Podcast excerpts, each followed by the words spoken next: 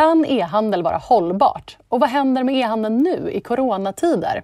Det funderar vi på Breakit över med logistikföretaget Bring i veckans avsnitt av Shop or Stop, en podd om framtidens shopping. Frysboxar, städprylar och hudvård. Niklas Storåkers berättar om våra drastiskt förändrade shoppingvanor den här våren en huvudshoppinggata i en mellanstor svensk stad. Det är inte säkert att den ser likadan ut om 12 månader som idag. Jag heter Karin Rorade och i den här poddserien ska vi försöka reda ut varför vi shoppar som vi gör och om vi kan shoppa på ett sundare och mer klimatsmart sätt. Coronakrisen kraschade ner över hela världen under våren 2020. Det påverkade snabbt hela samhället, även vårt sätt att konsumera på. Plötsligt kunde vi inte längre gå och handla i butiker som vanligt.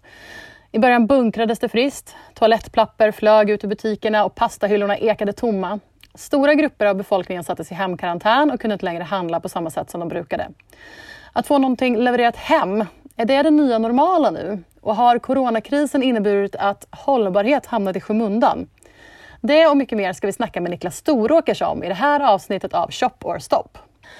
Hej! Hej, hej! Välkommen till podden. Tack så mycket. Jag såg ju att ni på Pricerunner körde en annonskampanj där ni på ett väldigt enkelt och pedagogiskt sätt förklarar hur man e-handlar. Eh, jag gissar att den eh, riktade sig mot äldre, kan det stämma?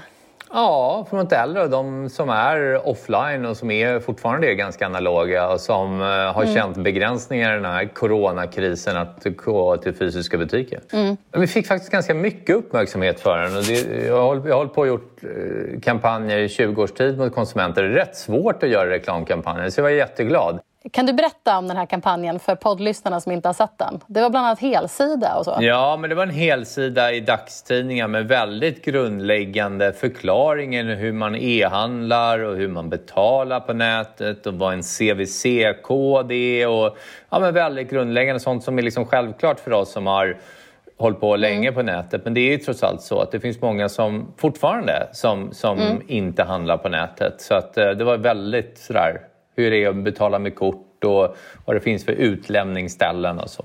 Hur kom ni fram till att ni skulle köra den taktiken? Nej, men man får ju vara ödmjuk i de här coronakristiderna då så många företag har det tufft. Mm. Men samtidigt är det så, jag säger det med en stor portion ödmjukhet, att just vi som håller på med e-handel har ju upplevt en skjuts under den här tiden. Mm. Och det är klart att det är en marknad där väldigt många andra inte annonserar så passar vi på att annonsera istället. Mm. Så det var lätt beslut att liksom flytta fram positionerna lite. Eh, och det andra är just det att vi tycker att man behöver vara, hjälpa till ganska mycket och för de som är vana att gå i butiker som faktiskt knappt får gå i butikerna nu för tiden och hjälpa faktiskt. För det finns en stor osäkerhet eh, hur man handlar på nätet. Är det tryggt och med betala, kort, eh, betala med kort på nätet eller faktura, bara en sån sak på nätet känns ju jätteläskigt kan ju en del tycka. För oss är det självklart men det är inte det mm. för alla. Men jag tror att det här också kommer påskynda tillväxten för e-handel. Idag så är det så att det är ungefär 10% av all konsumtion som är på nätet. Och det tror jag kommer öka lite snabbare nu. Om man tittar på andra mer utvecklade e-handelsmarknader som Kina, delar av USA och så vidare. Där ligger snarare e-handelsandelen på 20 procent. Så att eh, det här kommer okay. propellera e-handeln tror jag. Propellera e-handeln, så det, du tror att det kommer att få kommer du få fler att handla, men även de som redan handlar, kommer de handla mer ja, andra jag tror det. produkter? Jag tror det. Jag tror det, för det finns ändå så pass stora fördelar med handel eh, kontra mm. fysiska mm. butiker. Och, som sagt, det är bara en av tio kronor som går på nätet idag och det är en ganska låg andel om man ser internationellt på andra utvecklade marknader. Så att eh, mm. den här marknaden har definitivt potential att minst fördubblas. Mm. Du nämnde här andra branscher som, eh, som Kina. Hur skulle du säga att konsumentbeteendet har förändrats där? Ja, men I Kina har man ju eh, en helt annan digital vana än i Sverige. Vi kanske tror att det är tvärtom, men så är det ju verkligen inte. Vi hade några kinesiska kollegor på besök här och, i Sverige och de behövde ju göra något så ovant som att fixa ett, ett eh, bankkort innan de reste ut Kina. För de har ju inte bankkort. De betalar ju allting med WeChat. De betalar allting digitalt, vi som tror att vi är så långt framme med Swish. I de stora städerna i Kina så finns det ju de stora bostadshusen så finns det ju leveransboxar i husen. Så det är ju en otroligt mycket mer utvecklad logistik och digitalisering i, i Kina än vad vi har i Sverige. Men om vi, om vi funderar på det här kring, eh, kring Kina och den utveckling som har skett där. Vad tror du att vi kan lära oss just nu eh, för att liksom bemöta allt nytt som händer så snabbt just nu? Ja, men tror jag framför allt att se potentialen som finns inom e-handel. E-handel får ju också en hel del kritik tycker jag väldigt orättvist eh, ur miljösynvinkel att det är mycket transporter och mycket kartong och sånt där. Men rätt utfört så är det ju faktiskt så att e-handel kan du bedriva utifrån ett lager medan butiker så måste du ha lager i varenda butik. Och det innebär ju att du måste producera väldigt mycket mer produkter för att eh, kunna tillgodose konsumtionen. Medan e-handel kan du ju behöva köpa in allt annat lika färre produkter och mer effektiv produktion, mer effektiv logistik. Så att jag tror att e-handel generellt sett behöver, behöver liksom visa på det och ta stora steg framåt vad gäller hur rationellt det faktiskt är med e-handel. Mm. Jag tittar på mina föräldrar, de gör ju någon sorts halvmesyr där de handlar online men så hämtar de på lastkajen på ICA Söderköping. Eh, och det blir någon sorts halv-e-handel känns det som. Eh, tror du att det blir mycket sådana liksom, lösningar där det är lite någon sorts mellan... Ja, alltså det finns ju den här... Eh, tidigare så pratade man ju väldigt mycket om, om, om, eh, om eh, att, att vet, den här kombinerade, att man ska handla i butik och titta i butik och liksom mm. handla på nätet och tvärtom. Och mm. Den där omnikanalsgrejen blev ju aldrig särskilt stor. Förutom för de aktörer som var starka på fysiska butiker. Det finns ju stora kedjor idag som har 50% av sin e-handel, det är hämta i butik.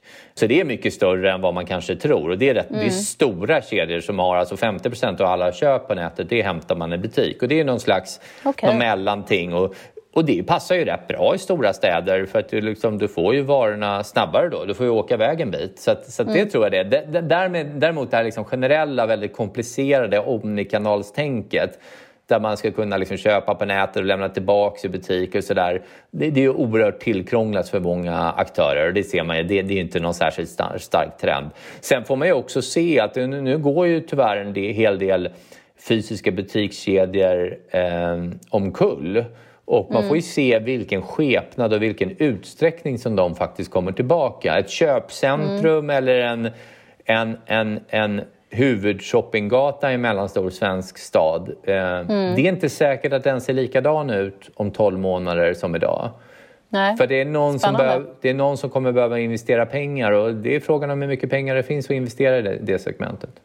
Så det kan påverka stadsbilden helt enkelt? Ja, det tror jag definitivt. Och, och, mm. och fastighetsägare kommer ju ha butikslokaler som står tomma på många ställen. där mm. Det kan vara utlämningsställen, det kan vara kaféer, det kan vara, tror jag, nätdoktorer som har liksom, eh, mottagningsställen på, hu mm. på hu liksom, mm. huvudgatorna. Det kommer nog vara väldigt mycket alternativa användningsområden.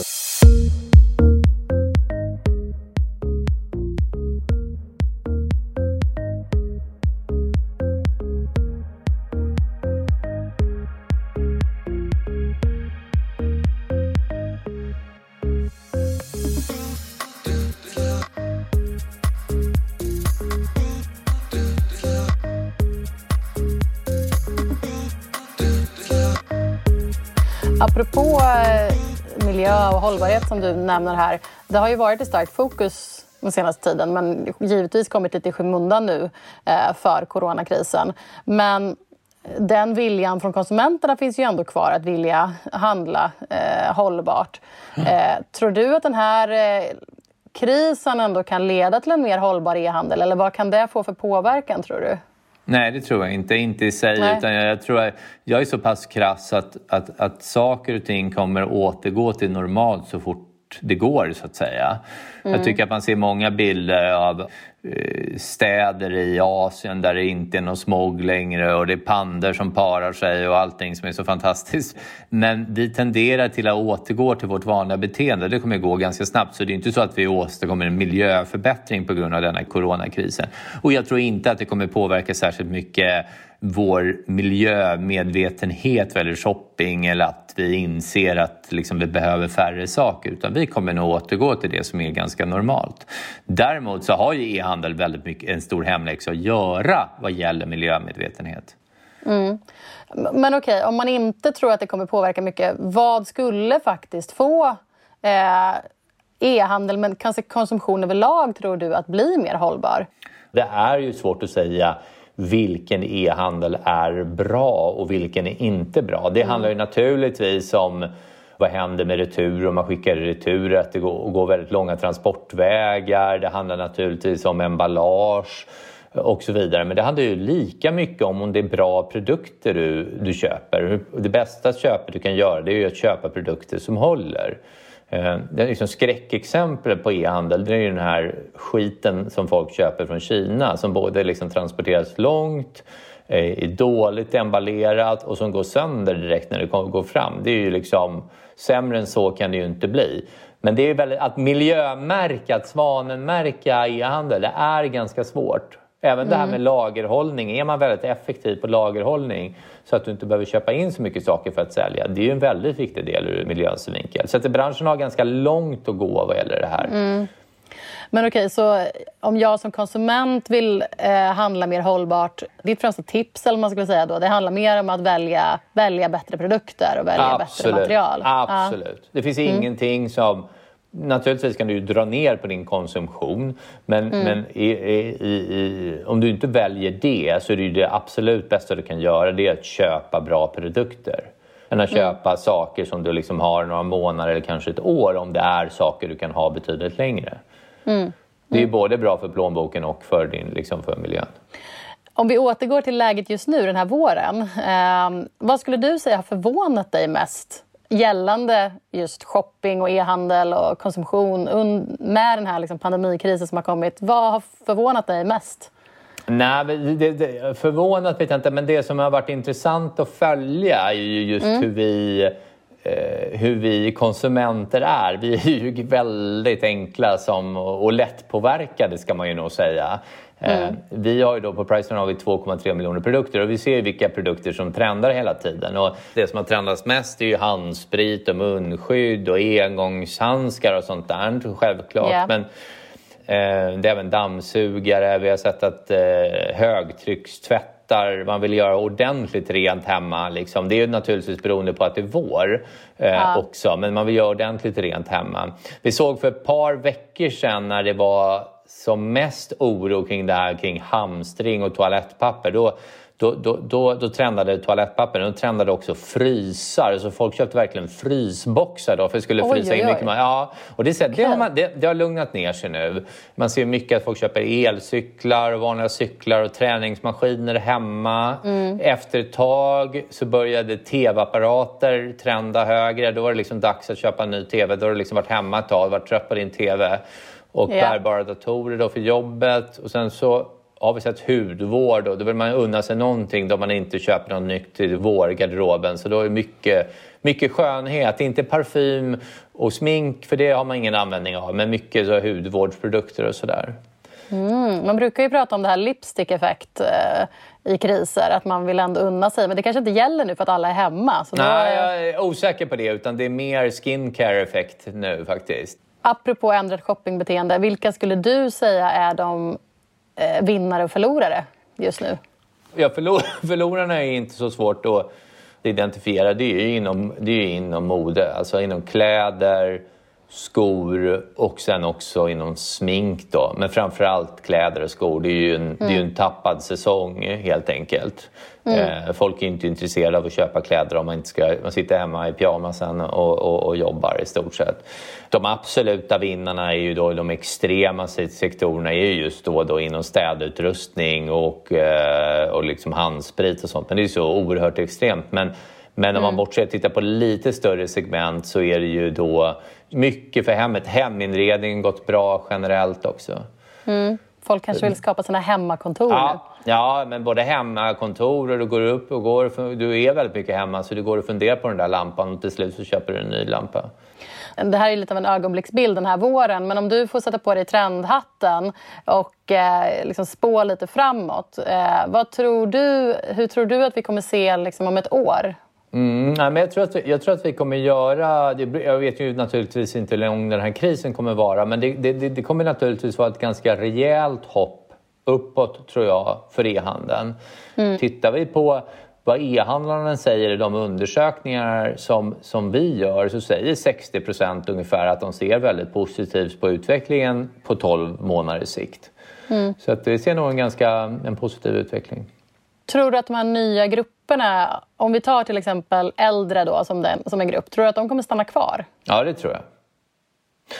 Jag har sett det här inom många andra segment. Jag har hållit på med, med, med, med, banktjänster på nätet och det tog ganska lång tid innan man lockade de äldre. Men de äldre och de kanske lite mindre internetvana väl, väl kom in i matchen och märkte att det där är inte så krångligt och ganska bekvämt mm. så blev de rätt stora användare av nätet vad gäller finansiella tjänster och det tror jag du kommer att se samma sak vad gäller e-handel. Ja, men spännande. Tack så jättemycket för att du ville vara med i eh, Shop or Stop. Det är jag som ska tacka.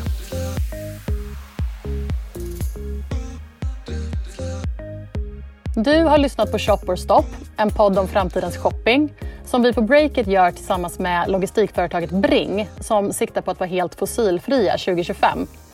I nästa avsnitt så pratar vi med psykologen Brita Hellegren om vad som händer i hjärnan och hur vi människor egentligen funkar när vi shoppar. Gå in i din poddapp och prenumerera på Shop or Stop så missar du inga avsnitt. Jag heter Karin Rorade. Vi hörs!